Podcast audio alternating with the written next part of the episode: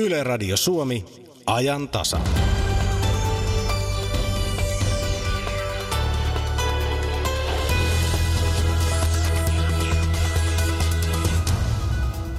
Uskalla oppia eli Dare to Learn tapahtuma on koonnut 3000 oppimisesta innostunutta ihmistä 20 maasta Helsinkiin.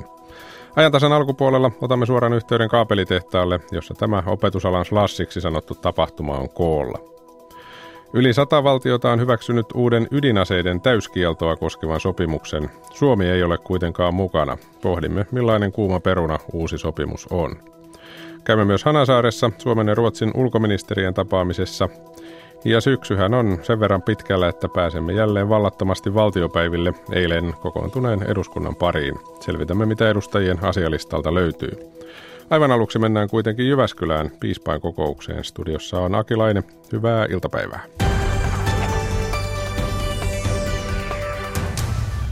Kielteisen turvapaikkapäätöksen saaneiden auttaminen on puhuttanut kansalaisia ja myös kirkon sisäpiiriä.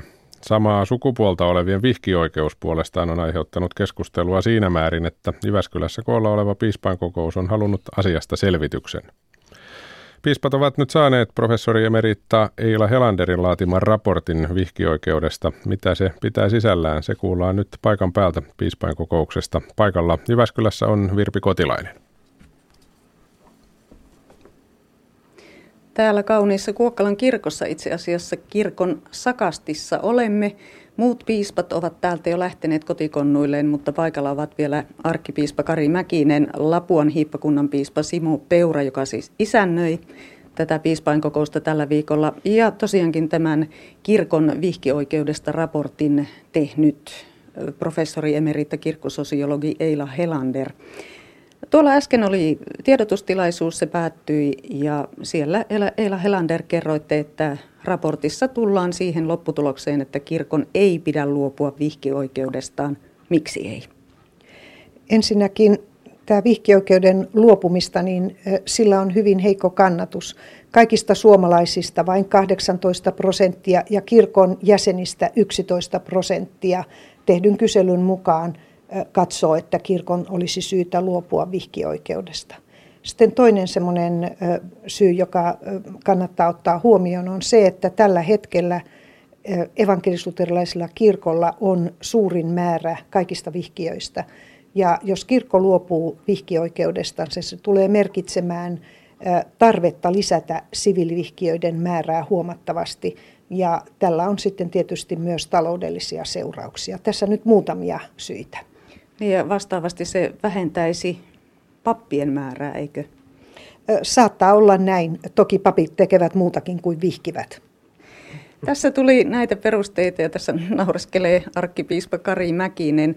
Alkuvuodesta jo Ylen haastattelussa totesitte, että teidän mielestänne kirkon ei pidä luopua vihkioikeudesta. Ilmeisesti raportin viesti oli miellyttävä.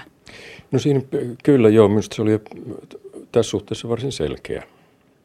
Tähän lähdettiin ilmeisestikin senkin takia, että kirkon sisällä tosiaankin on aika lailla erilaiset näkemykset siitä, että miten suhtaudutaan samaa sukupuolta olevien vihkimiseen. Se on se kompastuskivi.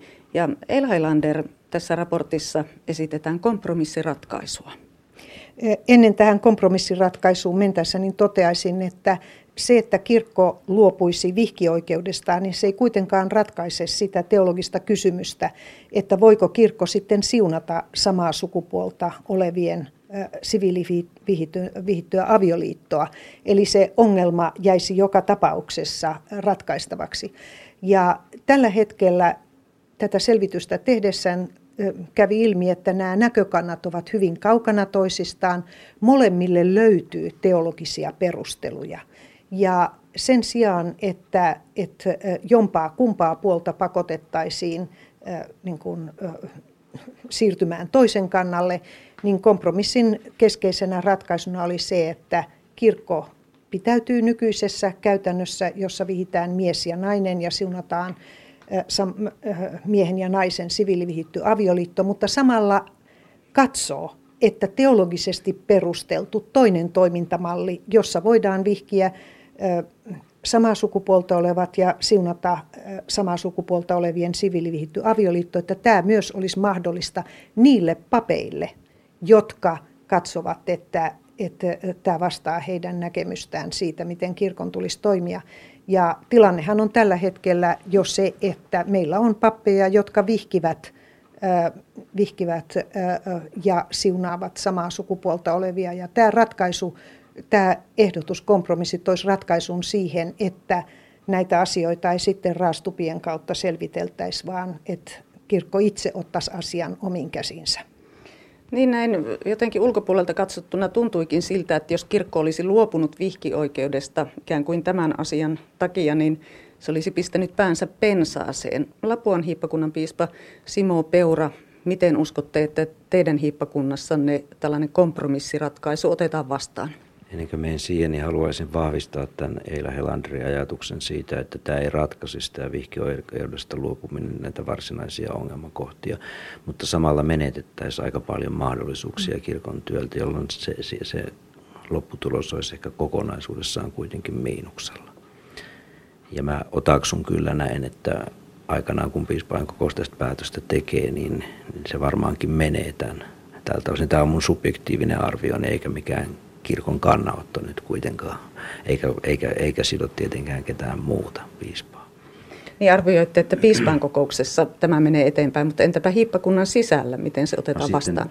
Tämä toinen kysymys, että onko tämä kompromissiesitys sen kaltainen, niin sen kohdalla minusta on nyt vielä liian aikaista lähteä sanomaan, että onko se tämä se kompromissiesitys vai jo, jo, joku toinen, että tämä on nyt just muutama päivä sitten tullut ja tätä pitää ruveta analysoimaan ja arvioimaan ja siellä viitataan näihin teologisiin perusteluihin. Meillä on kirkolliskokouksessa valiokunta, joka pohtii juuri parhaillaan tätä samaa kysymystä ja se joutuu tekemään työnsä näiden teologisten perustelujen kohdalla. Ja se kysymys tulee tässä Helanderinkin esityksessä eteen arvioitavaksi. Arkkipiispa Kari Mäkinen, millaista ratkaisua toivotte ja miten pian? Oi, sitä onkin vaikea sanoa kuinka pian, mutta, mutta kyllä mä toivon semmoista ratkaisua ensinnäkin, joka joka on niin kirkon yhteinen ratkaisu.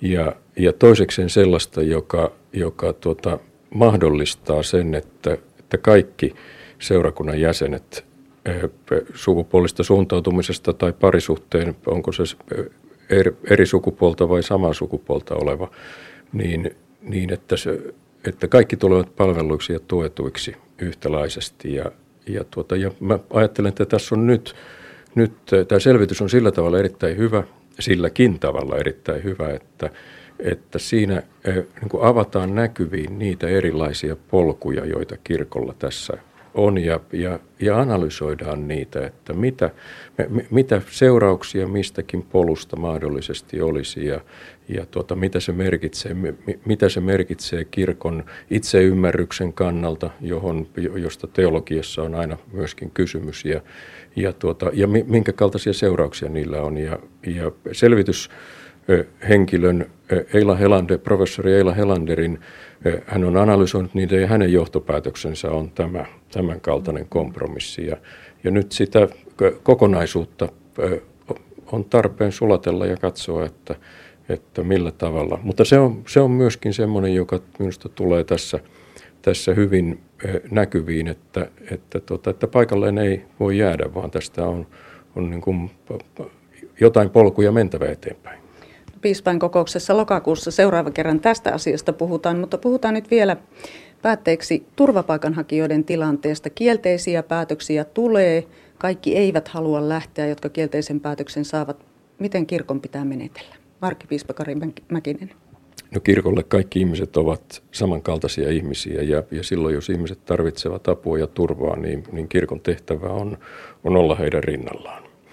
Ja, ja silloin ei katsota sitä taustaa, mikä heillä on, vaan, vaan sitä, sitä tilannetta, että mitä ovat ne tarpeet, mitä, mitä heillä on. Ajattelen, että tässä on olennaista se, että, että toimitaan yhteistyössä viranomaisten kanssa, niin poliisin kanssa, sosiaalityöntekijöiden, terveydenhuollon ihmisten kanssa – jotta ihmisten perustavat ihmisoikeudet tulevat, tulevat toteutetuiksi.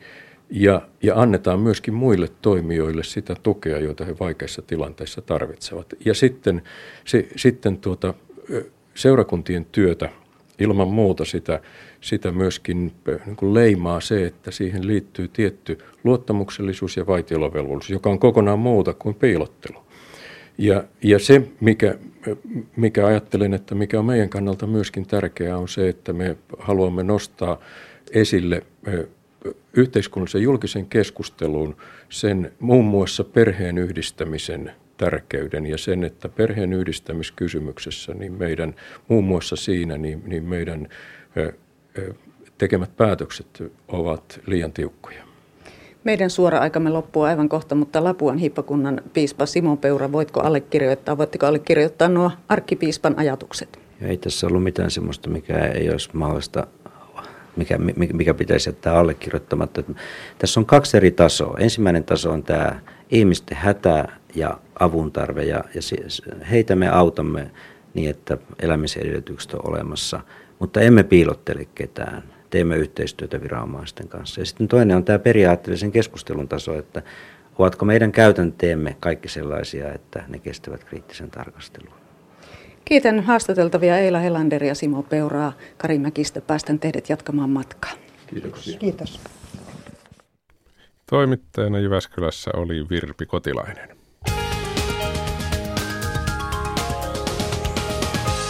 Tähän väliin pari liikennetiedotetta. Tie 8 Kruunupyy, liikennetiedote onnettomuudesta, yksi ja jokaista suljettu liikenteeltä, siis tie 8 välillä Vaasa-Kokkola Kruunupyyssä, tarkemmin paikkapaikasta Kruunupyy 5,3 kilometriä, vaikutusalue suuntaan Etsevön liittymä. Siellä siis yksi ja jokaista suljettu liikenteeltä. Ja sitten tie 23 Varkaus, tie on suljettu liikenteeltä, sillan kohta on suljettu. Sillan korjaustyö kiertotie Puurtilan kautta, siis tie 23 välillä Jyväskylä-Joensuu, tarkempi paikka välillä Varkaus Käpykangas, Varkaus Könönpelto, Taipaleen kanavan silta on siis suljettu, menossa sillan korjaustyö, kiertotie Puurtilan kautta.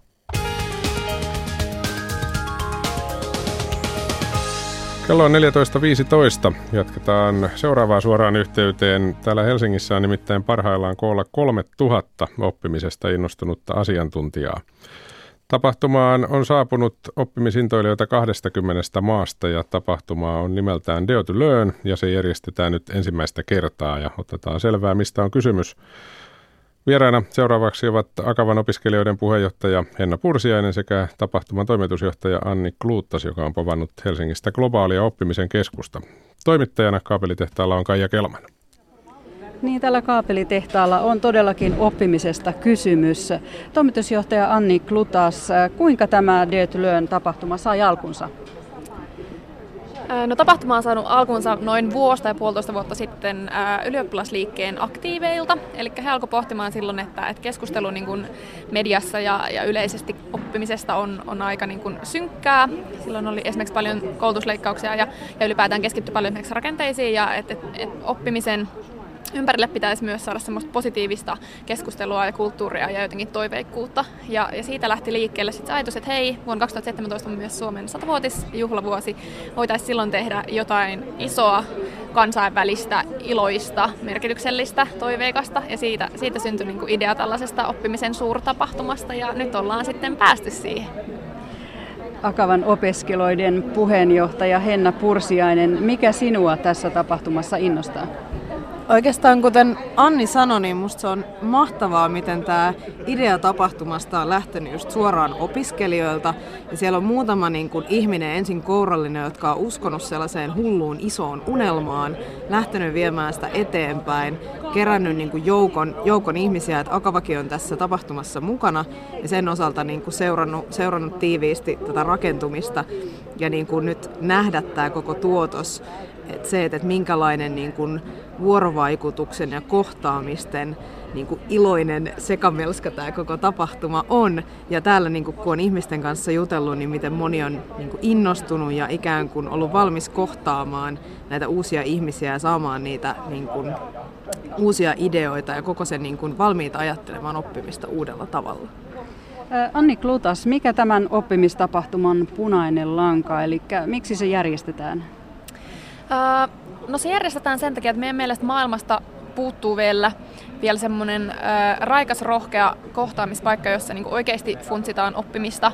Niin kuin, äh, oppiminen on meidän mielestä tapa selviytyä niin kuin muuttuvassa maailmassa, mutta sitä ei pidä ymmärtää jotenkin vaan semmoisena pakollisena pahana, että jotta kun robotit tulee viemään meidän työpaikat, niin jotta me selvitään, vaan oppiminen on meidän mielestä oikeastaan semmoinen elämisen ja ihmisen olemisen suola, ja sitä pitäisi enemmän tuoda esille. Ja sillä pitäisi olla foorumeita, jossa niin puhutaan semmoisesta elinikäisestä oppimisesta ja siitä polusta, mitä se ihminen kulkee läpi elämän. Että, että oppiminen ei, ei ole vain koulutusta niin kuin kerran vuodessa, kun, kun esimies käskee kouluttautua, eikä oppiminen ole vain niin tutkintoa, vaan se olisi niin kuin kaikkiallista ja, ja joka päiväistä ja, ja hauskaa, merkityksellistä ja siihen olisi mahdollisuus oikeasti kaikilla. Niin, niin tämän takia me halutaan järjestää tämä tapahtuma ja sellaisesta, tällaisesta niin kuin maailmasta me unelmoidaan ja siihen kontribuoidaan niin kuin tällaisilla tapahtumilla.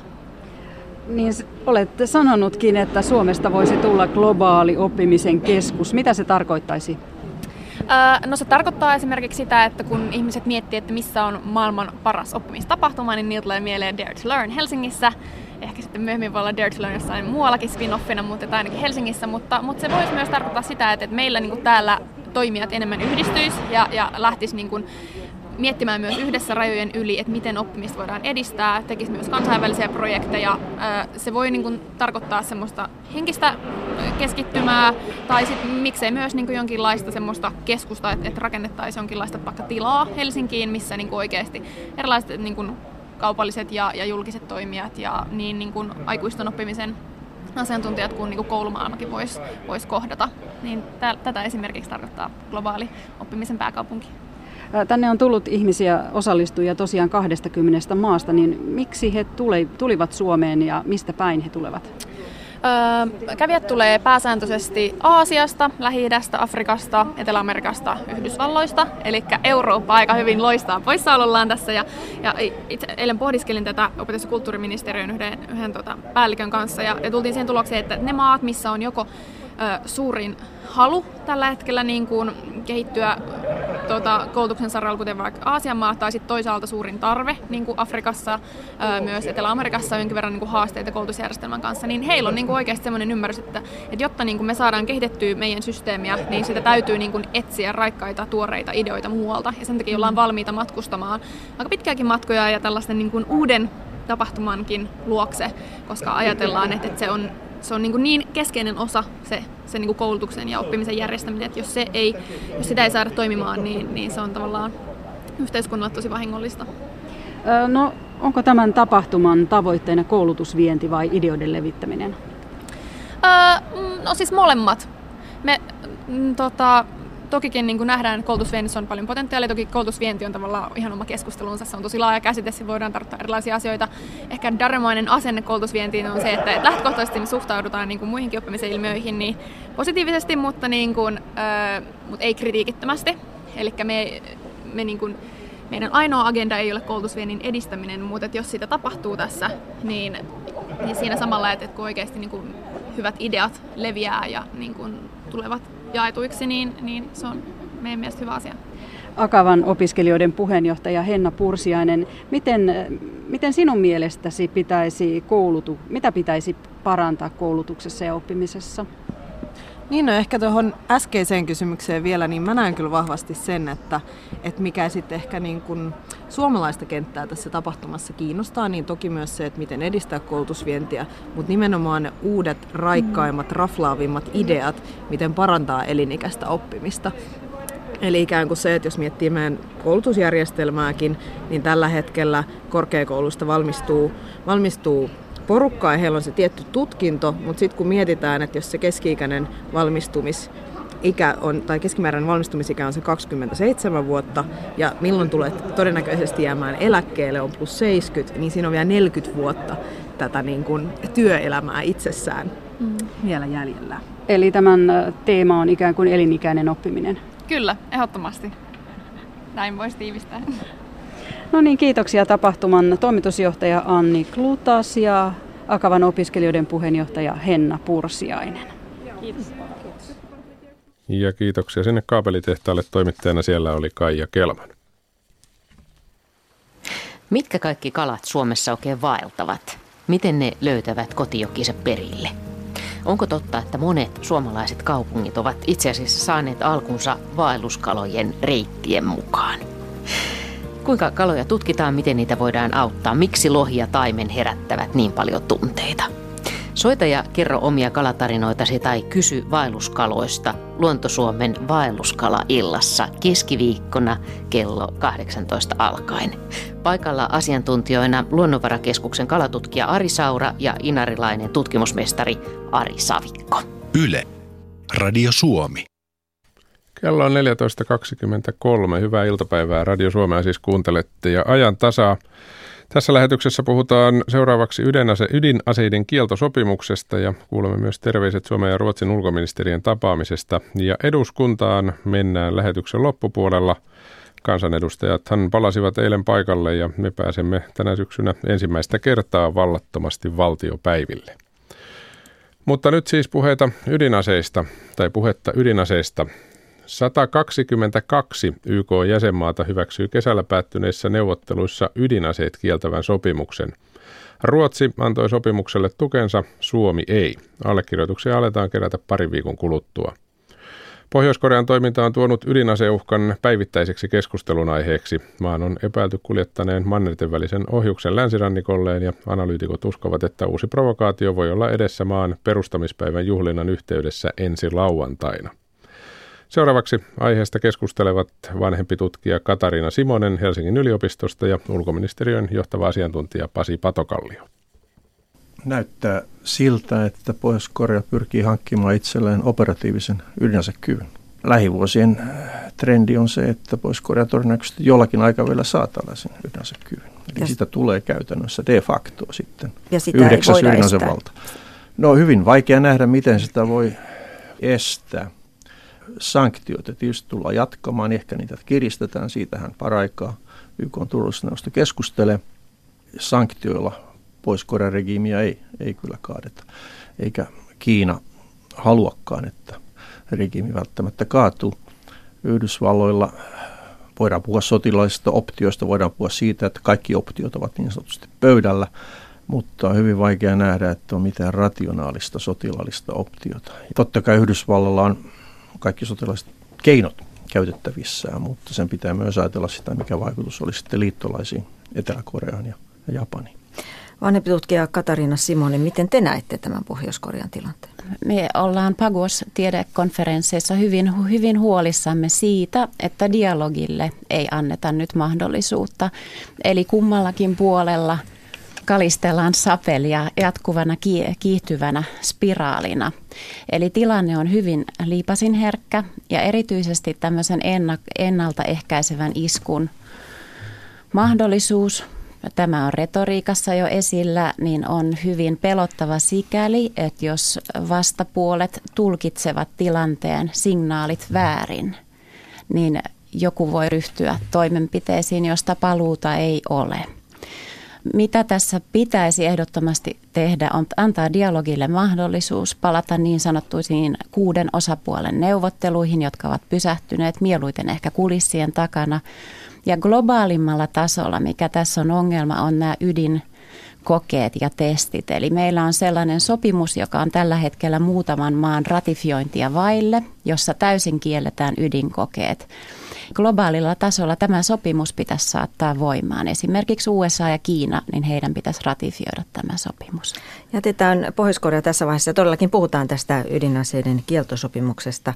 Sitä siis neuvoteltiin keväällä ja heinäkuussa sitten neuvottelut päättyivät. Suomi todellakin jättäytyi neuvotteluja sopimuksen ulkopuolelle vetoamalla muun muassa siihen, että tämä uusi sopimus kyseenalaistaisi noin 50 vuotta sitten solmitun ydinsulkusopimuksen. Näin ainakin kirjoititte vieraskynä kirjoituksessa keväällä Pasi Patokallio. Miten tuo uusi ydinaseiden kieltosopimus vaarantaisi tämän vanhemman sopimuksen? Mikä on tämä logiikka? Logiikka on se, että jos neuvotellaan aseista, ydinaseistakin, pitää neuvotella niiden kesken, joilla on näitä aseita. Nythän tässä on luotu sopimus, jossa ne maat, joilla ei ole ydinaseita, ovat kieltäneet ydinaseet niiltä maita, joilla niillä on. Ei se näin mene.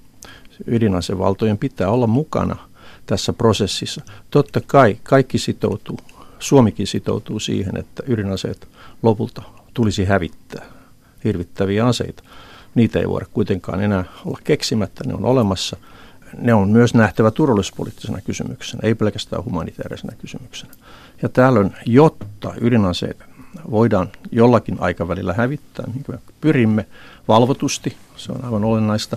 Ydinasevaltioiden pitää olla mukana. Ne eivät ole mukana tässä uudessa sopimuksessa ollenkaan. Ydinsulkusopimus nimensä mukaisesti on kuitenkin toiminut ja on itse asiassa luonut tilanteen, jossa meillä on viisi tunnustettua ydinasevaltaa ja vaan kolme, no jos Pohjois-Korea laskee mukaan mahdollisesti neljä muuta maata, jotka, joilla on sitten ydinaseita. Tämä uusi sopimus heikentää NPTn ydinsulkusopimuksen keskeisyyttä tässä asetelmassa. Itse asiassa sen kyseenalaistaa sillä tavalla, että se valvonta, mitä tämä uusi sopimus edellyttää, on selvästi heikompi kuin se valvonta, mihinkä ydinsulkusopimus perustuu.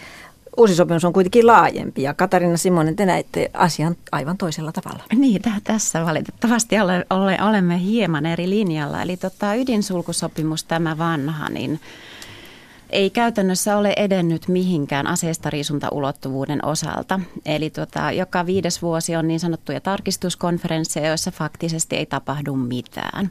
Ja tämä on johtanut siihen, että maat, joilla ei ole ydinaseita, ovat turhautuneet. Yhtäältä nämä maat ovat sitoutuneet siihen, että ei hankita ydinaseita, toisaalta aseistariisunta ei tällä hetkellä etene mihinkään.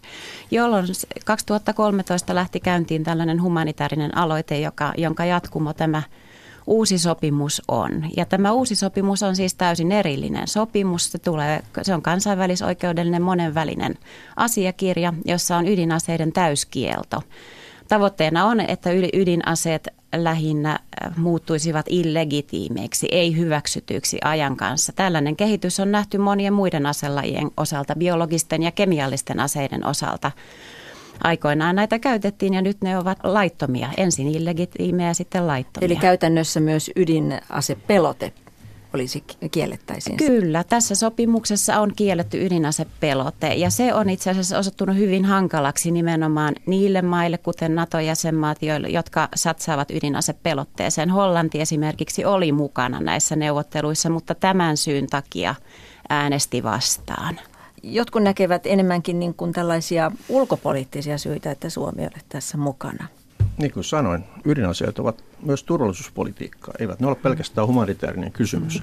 Ja siinä mielessä myös NATO nojautuu ydinpelotteeseen viime kädessä ja se on osa kansainvälistä vakautta. Nämä aseet, vaikka ovatkin joukkotuhoaseet, eivät ihan ole verrattavissa kemiallisiin ja biologisiin aseisiin. Kemialliset ja biologiset aseet on sopimuksen hävitetty ja niissä sopimuksissa on nimenomaan ollut mukana ne maat, joilla näitä aseita on ollut, niin kuin juuri Neuvostoliitto, Venäjä, Yhdysvallat ja niin poispäin siis jos lähdetään siitä, että kaikkien tavoitteena on ydinaseiden hävittäminen, silloin pitää mukaan olla niiden maiden, joilla näitä aseita todella on. Mutta äsken sanoitte myös, mm. että ikään kuin tätä ydinpelotettakin tarvitaan todella. Ydinpelote on fakta. Sitä tarvitaan.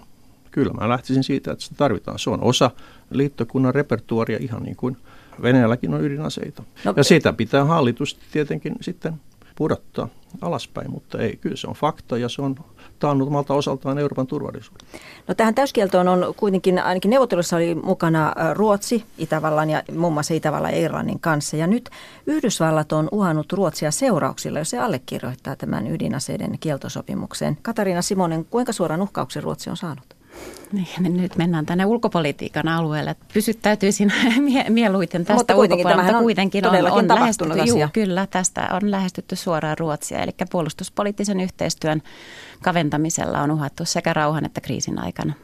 Jos Ruotsi allekirjoittaa, kyllä. onko Suomi huolissaan tästä Yhdysvaltain kirjeestä Ruotsille? Sehän on kirja Ruotsille. Se on Ruotsin hallituksen päätettävä sitten, mitä se tekee allekirjoittaako se sopimuksen nyt syyskuun lopulla, kun sopimus allekir- mm. avataan allekirjoittamiselle vai ei. Ruotsin pitää tehdä kokonaisharkinta, mikä on heidän oman intressinsä mukaista.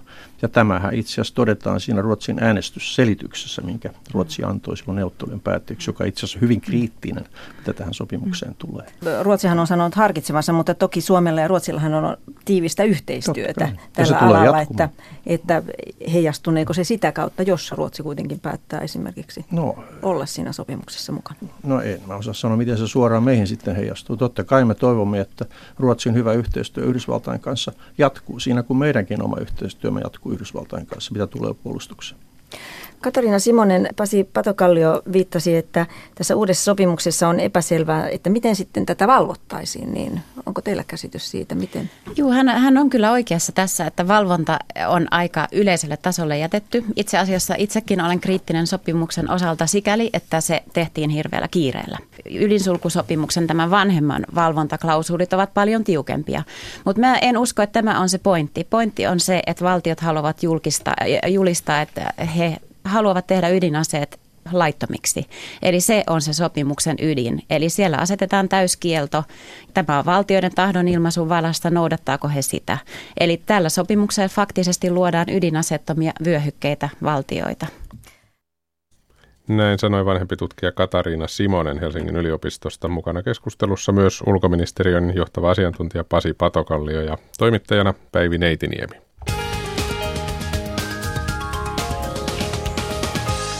Kaksi liikennetiedotetta ensinnäkin tie 102 eli Kehä 2, Espoo ensitiedote liikenneonnettomuudesta. Tie 102 eli Kehä 2 tarkemmin paikka välillä Turun väylän liittymä, Suurpellon liittymä haittaa ajosuunnassa etelään, sinne siis ensitiedote liikenneonnettomuudesta. Ja tie 8 Kruunupyy, liikennetiedote onnettomuudesta, tilanne on ohi, siis tiellä 8 välillä Vaasa-Kokkola Kruunupyyssä. Liikennetiedote, tilanne on ohi.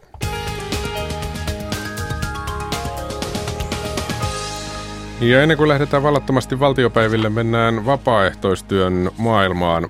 Laaja vapaaehtoisten joukko etsii kadonneita ihmisiä ja auttaa kaikenlaisissa kriisitilanteissa. Vapepan joukkoihin ovat kaikki tervetulleita. Jarmo Nuotio haastattelee Esa Hirvosta, vapaaehtoisen pelastuspalvelun valmiuskouluttajaa Savonlinnan torilla.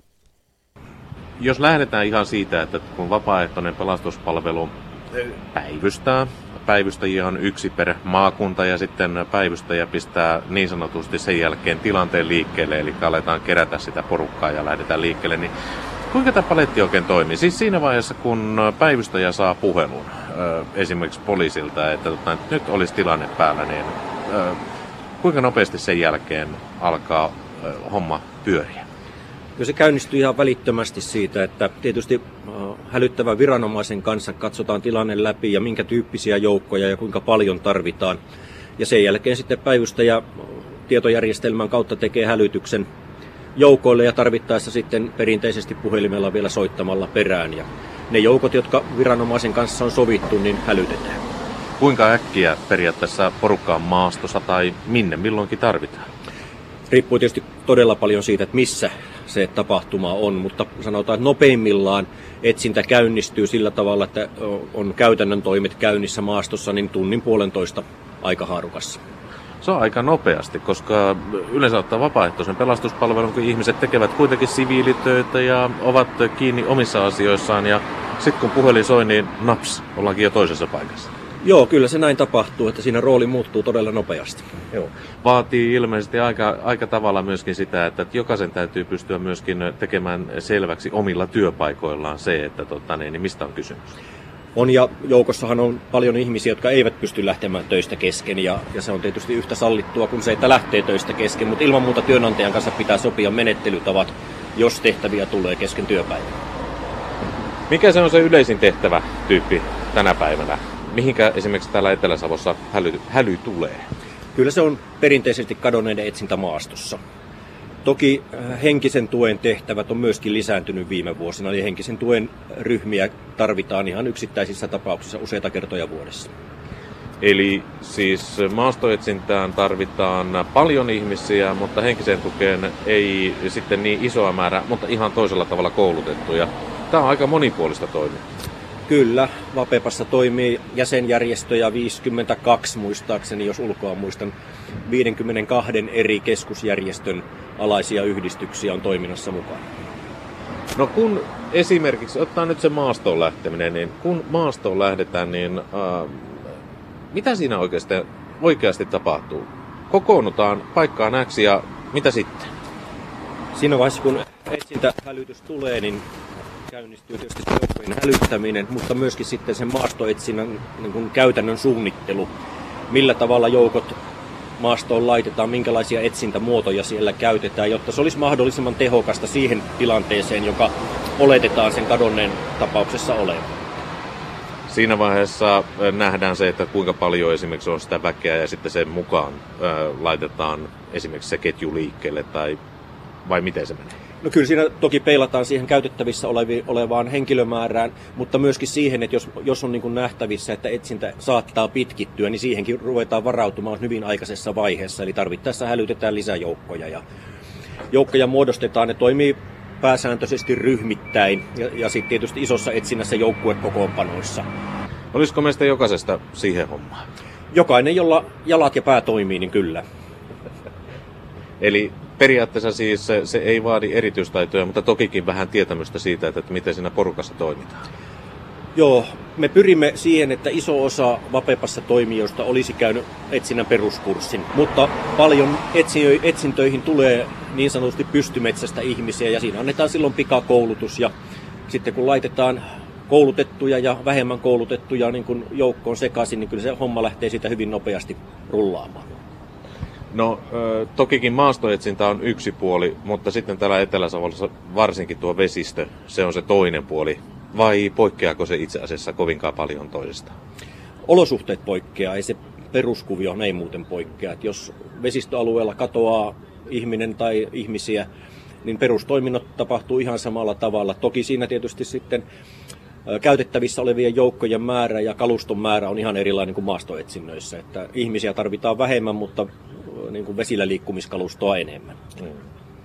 Esa Hirvonen, sanoit jo, että esimerkiksi sitten tämmöinen henkisen tuen tarve on lisääntynyt aika paljon. Millaisia ne tilanteet yleensä ottaa sitten käytännössä on? No henkistä tukea voidaan tarvita esimerkiksi tulipalotilanteessa perheeltä palaa kotialta. Siinä tarvitaan silloin myöskin mahdollisesti punaisen ristin kotimaan apua tämmöistä hätäapuna, että saadaan perheelle välttämättömimmät tarvikkeet, että elämä pystyy mahdollisimman nopeasti jatkumaan. Henkisen tuen tarve menee sillä tavalla, että siinä on minimissään työpari eli kaksi henkilöä. Tuo tehtäväkenttä on aika laaja. Millä ihmeellä te pidätte huolen siitä, että se vapaaehtoinen pelastuspalvelussa mukana oleva ihminen myöskin jaksaa innostuneesti lähteä tilanteesta myöskin uuteen tilanteeseen? No sitä sitä on hämmästellyt itsekin tässä vuosien, vuosien varrella, että porukka on älyttömän motivoitunutta ja, ja se auttamisen halu ja auttamisen tahto on vankka ja siitä se varmaan kumpuaa. Sanoi Esa Hirvonen. Häntä jututti Jarmo Nuotio. Kello on 14.40. Niin kuin tiedetään, eduskunta aloitti syysistuntokautensa eilen remontoiduissa tiloissa. Vallattomasti valtiopäivillä osuus palaa tänään tutulle paikalleen eduskuntatalon valtiosaliin katsastamaan, millaisia asioita kansanedustajien pöydiltä syyskaudella löytyy. Tänään koolla on kolmen eduskuntaryhmän puheenjohtajistoa, toimittajamme Mira Stenström seuranaan. Valtiosalin notkuvat kahvipöydät, jotka vielä eilen täällä valtiosalin äh, seinustaa reunustivat, niin ne on nyt raivattu pois ja arki on eduskunnassa alkanut. Tuossa viereisessä täysistuntosalissa on istuttu tällä hetkellä meneillään. Etu, etukäteen edustajien syksyä on, on kuvaltu erilaisissa analyyseissä ja veikkailuissa jännitteiseksi ja jopa kuumottavaksi. Sotea, budjettia, tiedustelulakia ja paljon isoja asioita on luvassa – Katsotaan, minkälaisia asioita kansanedustajat nyt nostavat omalta pöydällään esille. Tervetuloa lähetykseen varapuheenjohtaja Tiina Elovaara Sinisestä eduskuntaryhmästä. Jukka Kopra kokoomuksesta ja puheenjohtaja Peter Östman kristillisdemokraattien eduskuntaryhmästä. Kiitos. Kiitos. Ennen kuin mennään tuohon tulevaan syksyyn, niin ihan pikku katsaus siihen, miltä täällä eduskuntatalossa näyttää. Tiina Elovaara, sinä olet ensimmäisen kauden kansanedustaja ja nuo Sibelius-talon väistötilat varmaan tulivat tutuksi, mutta nyt pika-arvio tästä ehostetusta eduskuntatalosta. Muistan, kun menin Sibiksessä ekaa kertaa tuonne saliin, niin eräs henkilökunnan jäsen tuli sanomaan, että anteeksi, siellä salissa saa olla vain kansanedustajat. Näin ei ole käynyt täällä, joten tunnelma on oikein hyvä ja talo näyttää todella kauniilta. Tuo vaikuttaa aika ikimuistoiselta vastaanotolta. Kyllä, jäi mieleen. Onko teille sattunut Peter Östman ja Jukka Kopra samanlaista vastaanottoa? No ei ole tullut koettua sellaista vastaanottoa, mutta vielä tästä tunnelmasta, niin kyllähän kun oltiin viime kaudella tässä, tässä rakennuksessa, tässä vanhassa oikeassa parlamentissa, niin kyllähän se tuntui sille, kun olisi palannut kotiin. Että tämä, on, tämä on hyvä asia, hieno juttu, että se toteutettiin nyt, kun Suomi täyttää sata vuotta. Joo, omalta osaltani tämä on myöskin tuttu työmaa ja erittäin hyvä sellainen. Tämä rakennus on luotu päätöksentekoja ja kokousta, kokoustamisprosesseja varten. Ja täällä kaikki sujuu hyvin, että nämä väistötilat oli vähän hankalia. Ja niissä, niissä tuota, ilma oli huono, kuuluvuus oli huono istuntosalissa, siitähän oli paljon puhetta, mutta uskon, että nyt saadaan politiikan syksy hyvin käyntiin, kun meillä on työtilat ainakin sellaiset, että niissä ei ole mitään valittamista. Eilen tuossa avajaispuheessa eduskunnan puhemies Maria Lohela toivoi, että eduskuntatalon arvokkaat puitteet näkyvät jokapäiväisessä työssä vakaana ja arvokkaana käytöksenä. Ja hän mainitsi, että näin pitäisi olla niin puheissa kuin pukeutumisessakin. Ja hän viestitti, että rakentavan ja eteenpäin vievän työilmapiirin luominen on kiinni meistä jokaisesta. Eilen tapasin kansanedustajia täällä avajaisissa ja monet muutkin sanoivat tällaisesta tai ottivat esille toisten kunnioittamisen. Nyt kierros kaikilta ja kommentit, että onko eduskunnan työilmapiiri mennyt jotenkin remontiaikana hunningolle? Jukka Kopra. Voi olla, että eräänlaista levottomuutta tuolla väistötiloissa esiintyi aika ajoin, mutta että nyt kun ollaan tässä päärakennuksessa ja varsinaisessa eduskuntataloissa, niin on suorastaan silmiin nähden havaittavissa kyllä tietynlainen ryhdistäytyminen, että kaikki, kaikki ottaa tämän homman tosissaan. Tämä on vakavaa ja tärkeää työtä ja siihen tulee suhtautua sen mukaisesti. Siis yhden yön aikana on tapahtunut muutos? No, mun, no kesän aikana, jos sanotaan, että silloin kesäkuussa lähdettiin Sibiksestä pois, tunnelma oli aivan toisenlainen kuin nyt, kun täällä eduskuntatalossa ollaan aloitettu. Peter Östman. No toivon tietysti niin kuin Jukka, että oltaisiin menossa parempaan suuntaan, mutta kyllä loppupeleissä niin, niin tämä ilmapiiri ja miten käyttäydytään ei riipu rakennuksista tai miten me pukeudumme, vaan kyllä se on enemmän siitä, miten me käyttäydymme, että miten me kohtelemme toisiamme, riippumatta siitä, että ollaanko oppositiossa tai hallituksessa. Ja sanoisin, että osittain mediallakin on osa vastuu tästä, että ei liiotella asioita, ei, ei pidä, pidä dramatisoida, vaan silloin kun, kun tiedotetaan asioista, niin ne asiat pitää perustua faktoihin. Ja tämä koskee siis sekä oppositiota, niin kuin hallitusta, ja myöskin mediaa, joka vaikuttaa tähän poliittiseen ilmapiiriin. Sinisillä ja perussuomalaisilla on kesän aikana ollut monenlaista tämmöistä, voisinko sanoa sapelin kalistelua Tiina Elovaara sinisestä eduskuntaryhmästä. Onko meno muuttunut kesän aikana? No paljon oli tunteita pinnassa siinä ennen kesätaukoa ja uskon, että kesä on tehnyt myös näille meidän ryhmille hyvää. Haluaisin uskoa, että, että jos kritiikkiä annetaan, niin se olisi rakentavaa sellaista, mutta kuten kaikki tiedämme, niin rakentavan palautteen antaminen onkin vaikeampaa kuin suorasanaisuus. Ja tämä on hyvä haaste ja oli hyvä, että tässä Peter Östman nosti myös median roolin, varsinkin tällaisena valemedia-aikana, jolloin luemme lehdistä tai erilaisia julkaisuja, joiden faktat eivät välttämättä pidä paikkaansa. Joo, KDhan oli viime kaudella hallituksessa ja me saimme, saimme osaksemme aika, aikamoista kritiikkiä silloin silloisesta oppositiosta. Ja se tarkoitti sitä, että nyt kun puolue eh, jäi opposition tällä kaudella, me päätimme strategisesti tällaisen linjauksen, että me pyrimme harjoittamaan rakentavaa oppositiopolitiikkaa. No, olemmeko me saaneet palk- palkkion siitä? Tällaisella rakentavalla linjalla ei näköjään ole, ole tilaa mediassa, että hyvin harvoin tätä asiaa nostetaan esille. Joskus hallituspuolueiden edustajat kylläkin kiittävät siitä, mutta enimmäkseen sitten käytävä puolella, mutta mä uskon, että jos hallituspuolueelta löytyisi rohkeutta sanoa avoimesti myöskin näissä de- debateissa, että KD harjoittaa rakentavaa politiikkaa, se toimisi sitten hyvänä esimerkkinä myöskin muille. Että se voi tarttua, positiivinen raivi voisi tarttua muillekin. Joo, mielellään otamme tilaisuuden syksyn budjettikäsittelyssä esimerkiksi antaa positiivista palautetta oppositiopuolueelle. Kuunnellaan niitä puheenvuoroja ja tehdään yhteistyötä. Se sopii kyllä hallitukselle mainiosti. Ja tästä päästään Aasinsillalla sitten tähän syksyyn. Minkälainen työpöytä teitä itse kutakin puolueessanne odottaa? Tiina Elovaara, minkälaiset asiat tai teemat nostat tästä syksystä, syksystä esille, jotka tulevat olemaan semmoiset tulenpalavimmat tai omaa sydäntäsi lähellä? No yleisesti ottaen työllisyys ja turvallisuus, mutta itse nostaisin tästä turvallisuuden osalta tiedustelulainsäädännön, mutta sitten henkilökohtaisella tasolla olen nostanut julkiseen keskusteluun paljon syrjäytymiseen ja muun muassa koulukiusaamiseen liittyviä teemoja ja laatimani lakialoite tuleekin sivistysvaliokunnan käsittelyyn nyt syksyllä, eli, eli toivon tiukempaa puuttumista koulukiusaamiseen. Silloin varmaan rakentavasti voidaan keskustella asiasta. Toivomme näin, sillä kiusaamista esiintyy kaikilla tasoilla myös keskustelukulttuurissa, että kyllä tämä täytyy täällä eduskunnassakin muistaa. Peter Östman, minkälainen asia sinun pöydältäsi löytyy päällimmäisimpänä?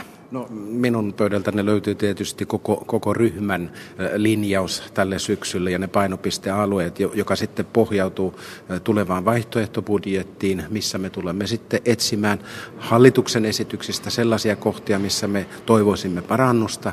Ja, mutta niin kuin sanomme, tulemme edelleenkin jatkamaan tätä rakentavaa oppositiopolitiikkaa ja tulemme esittämään vaihtoehtoja, jos me, me löydämme jotain kritisoitavaa. Nyt täytyy sanoa konkreettia. Pyydän konkreettia. No, nyt me, jos mennään konkretian puolelle, niin, niin sanoisin, että se mitä on lähellä omaa sydäntäni on tietysti se, että saataisiin työllisyysaste paranemaan, mutta se lähtee vain ja ainoastaan siitä, että ne yritykset, joilla on nyt sitten kasvuhalukkuutta, löytävät osaavaa työvoimaa. Meillä on huutavaa pulaa, muun muassa Pohjanmaalla, rannikko-Pohjanmaalla, missä Suomen veneteollisuus on, on keskittynyt.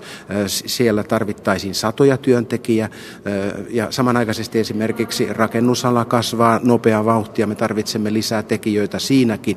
Ja sitten sellainen ala, josta puhutaan harvoin, että nyt kun, kun on tämä, nämä turvallisuusasiat paljon esillä ja puhutaan sisäisestä turvallisuudesta, niin pitäisi muistaa, että meillä on Suomessa aika merkittävä yksityinen sektori ja sielläkin tarvitaan sadoittain uusia tekijöitä. Jukka Kopra. No, meillä on voisiko sanoa kolmen ison teen teema tänä syksynä. Nyt tässä hetkessä meillä on talous ja turvallisuus ja myöhemmin syksyllä tulee terveys, kun STMstä tulee tästä sote-uudistuksesta uusi esitys. Ja nämä on otsikkotasolla ne isot asiat, mitä täällä pohditaan.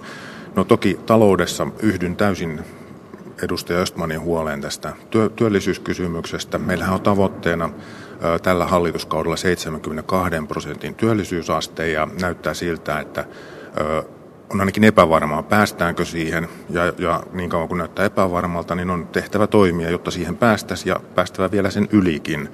Meidän vertailumaat, Pohjoismaathan ovat kovasti edellä yli 75 prosentissa tässä tämän tunnusluvun suhteen, eli töitä riittää. No, toki tämä turvallisuus on sellainen asia, jota, joka pitää ottaa vakavasti. Se on harmi, että meillä on yhteiskunnassa nyt tällaisia vaikeuksia, mutta nämä pitää hoitaa yhteistyössä rakentavassa hengessä inhimillisesti. Ja onneksi nyt esimerkiksi talousarvioesityksessä ö, sisäisen turvallisuuden viranomaiset, poliisisuojelu, poliisiraja saivat merkittävästi lisää rahaa, mutta voi olla, etteivät nämäkään lisäykset riitä, vaan meidän oikeasti tulee tehdä suunnittelemalla esimerkiksi poliisien lukumäärä Suomessa nostetaan pysyvästi nousuuralle. Tämä lukumäärä, johon nyt tähdätään, on liian pieni. Niin kuin tässä Jukka Kopra sanoi, niin lisää rahaa tuli muun muassa, muun muassa poliisille ja, ja tänään on kerrottu, että, että Ylen tietojen mukaan eduskuntapuolueiden johtajat on kutsuttu tuonne pääministerin virka-asunnolle kesärantaan puhumaan sisäisestä turvallisuudesta nyt iltapäivällä. Onko meillä nyt jonkunlainen paniikki päällä tämän sisäisen turvallisuuden suhteen. Turussa tapahtui erittäin traagisia asioita ja paljon on puhuttu tämän tiedustelu, tiedustelulaista ja osa kiirehtii, hoputtaa, osa sanoo, että nyt jäitä hattuun. Onko meillä paniikki? Tiina Elovara. No varmaan osalla ihmisistä voi olla sellainen tunne, että, että voi olla hätääkin ja pelkoa ilmassa, mutta meillä on aika hyvä instituutio siltä osin, että jos joku laki halutaan säätää kiireellisenä, niin se edellyttää viisi kuudesosan enemmistöä, joten sitä ei ihan tuosta noin vaan tehdä ja senkin jälkeen tarvitaan sitten kaksi kolmasosan hyväksyntä sille. Eli tässä nyt meidän pragmaattinen instituutio toimii mielestäni hyvin, että että, perusteet täytyy olla todella hyvät, jos kiire, kiirehdimme esimerkiksi tiedustelulainsäädäntöä. Kiirehtisitkö itse? Kyllä, itse katsoisin, että tässä muuttuneessa tilanteessa tälle olisi paikka ja olen iloinen myöskin tästä kyberrikostorjuntakeskuksesta, jota nyt suunnitellaan. Eli, eli maailma muuttuu. On hyvä, että Suomi muuttuu mukana. Niin, onko paniikkia? En, en nyt sanoisi, että on paniikkia, mutta on syytä, että kokoonnutaan yhteen. Niin kuin pääministeri on kutsunut kaikki eduskuntapuolueiden puheenjohtajat ja tällä viikolla ryhmäpuheenjohtajat kokoontuvat muun muassa tästä tiedustelulainsäädännöstä. KD edustaa sitä linjaa, että sitä pitäisi saada kiireesti voimaan. Me aloimme jo valmistelut viime hallituskaudella, kun me vastasimme sisäministeriön asioista. Päivi Räsänen toi tämän problematiikan jo esille silloin, että että kiireesti vaan saataisiin asia eteenpäin. Sitten mitä tulee tähän maahanmuuttopolitiikkaan, niin, niin on syytä muistaa, että, että me poli, politiikotkaan emme dramatisoisi siinä. Ja sit, silloin kun puhutaan maahanmuuttopolitiikasta, niin pitäisi muistaa puhua oikeilla termeillä, eikä se, ettei ruveta sekoittamaan kaikkia näitä erilaisia pako, pakolaisjärjestelmiä yhteen ja saman, saman otsikon alla. Että meillähän on kuitenkin, niin kuin tiedämme, meillä on turvapaikanhakijoita, missä on ehkä se suurin, suurin haaste ja ongelma tällä hetkellä. Meillä on kiintiöpakolaisjärjestelmä, joka on suhteellisen toimiva, M- mutta meidän pitäisi osata puhua näistä asioista, niin kuin presidenttikin kehotti meitä, että tällä hetkellä me ei ole näköjään osattu sitä. Jukka Koopparo, minkälainen periaatteellinen merkitys on, jos ruvetaan kiirehtimään tässä, tässä muut puolueet ovat sitä mieltä, että kyllä kiirehtiä pitää. Joo, kannatan myöskin sitä, että reippaalla aikataululla tämä tiedustelulainsäädännön uudistus viedään läpi ja se on hyvin valmisteltu lakiesitys ja, ja perusteet tälle nopealle aikataululle on olemassa. No onko nyt niin kuin aihetta paniikkiin ylipäätään tässä asiassa, niin ei. Minusta paniikkinappulaa ei tarvitse painaa, mutta totta kai tilanne, tilanne, tilanne täytyy ottaa vakavasti.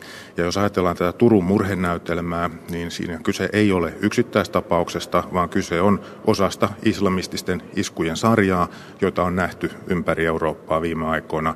Ja se tavallaan luo tilanteen Suomenkin kannalta toisenlaiseksi. Ja meidän on vakavasti otettava tämä tilanne ja tarvittaessa sitten kaikin mahdollisin keinoin pidettävä huoli siitä, ettei tällainen toistu ja sellaiset, ketkä tällaisia asioita vehkeilevät tai suunnittelevat, niin mahdollisimman ripeästi joutuvat vastuuseen ennen kuin pahat aikeensa pystyvät toteuttamaan. Niin, mutta meillä yhteiskunta te, tietysti tehostaa nyt tätä terrorismin vastaista toimintaa useilla sektorilla. Tosin niin kuin sanottiin, niin poliisitoimi saa lisää rahaa, kentällä poliisipartioita ollaan varustamassa konepistooleilla, Tosin poliisihallituksen poliisitarkastaja Ari Alonen sanoi, että näitä on ollut jo en, ennenkin, mutta tämä Turun tapahtumat ovat antaneet hieman lisää pontta varustelun. Näin hän kertoi Yle Radio 1 ykkösaamussa. Sitten on tiedustelulaki tekeillä, havitteilla. Koventuuko meillä yhteiskunta? Mm, Ehkä se on koventunut. Ei sitä varmaan käy kieltäminen. Ainakin nämä niin kuin saa eri muotoja. Eli me nähdään tällaisia, toki, toki Euroopassa on nähty ennenkin terrorismia. Pitää aina muistaa, että me elämme tällä hetkellä maailman väkivallattominta aikaa. Se hieman pääsee unohtumaan. Mutta nämä iskut ja niiden tyylilaji on muuttunut. Eli me nähdään ehkä julmempia, me nähdään tämmöisiä ideologisia iskuja ja se järkyttää. Joo, tässähän on ollut, näiden vuosien aikana on ollut paljon puhetta tästä vaarasta, että nuoret radikalisoituvat ja erityisesti sitten maahanmuuttajat taustaiset, niin silloin pitäisi ruveta kysymään myöskin sitä, että, että mikä on se radikalisoitumisen syyn lähde. Ja mä uskon, että siinä me voimme mennä väärään suuntaan, että jos me jatkuvasti niin kuin syytämme itseämme siitä, että nämä maahanmuuttajanuoret radikalisoituvat, että ikään kuin suomalaiset ja, ja instituutiot eivät tekisi tarpeeksi sen asian eteen. Sitten unohdetaan se, että mistä se radikalisoituminen on, on lähtöisin.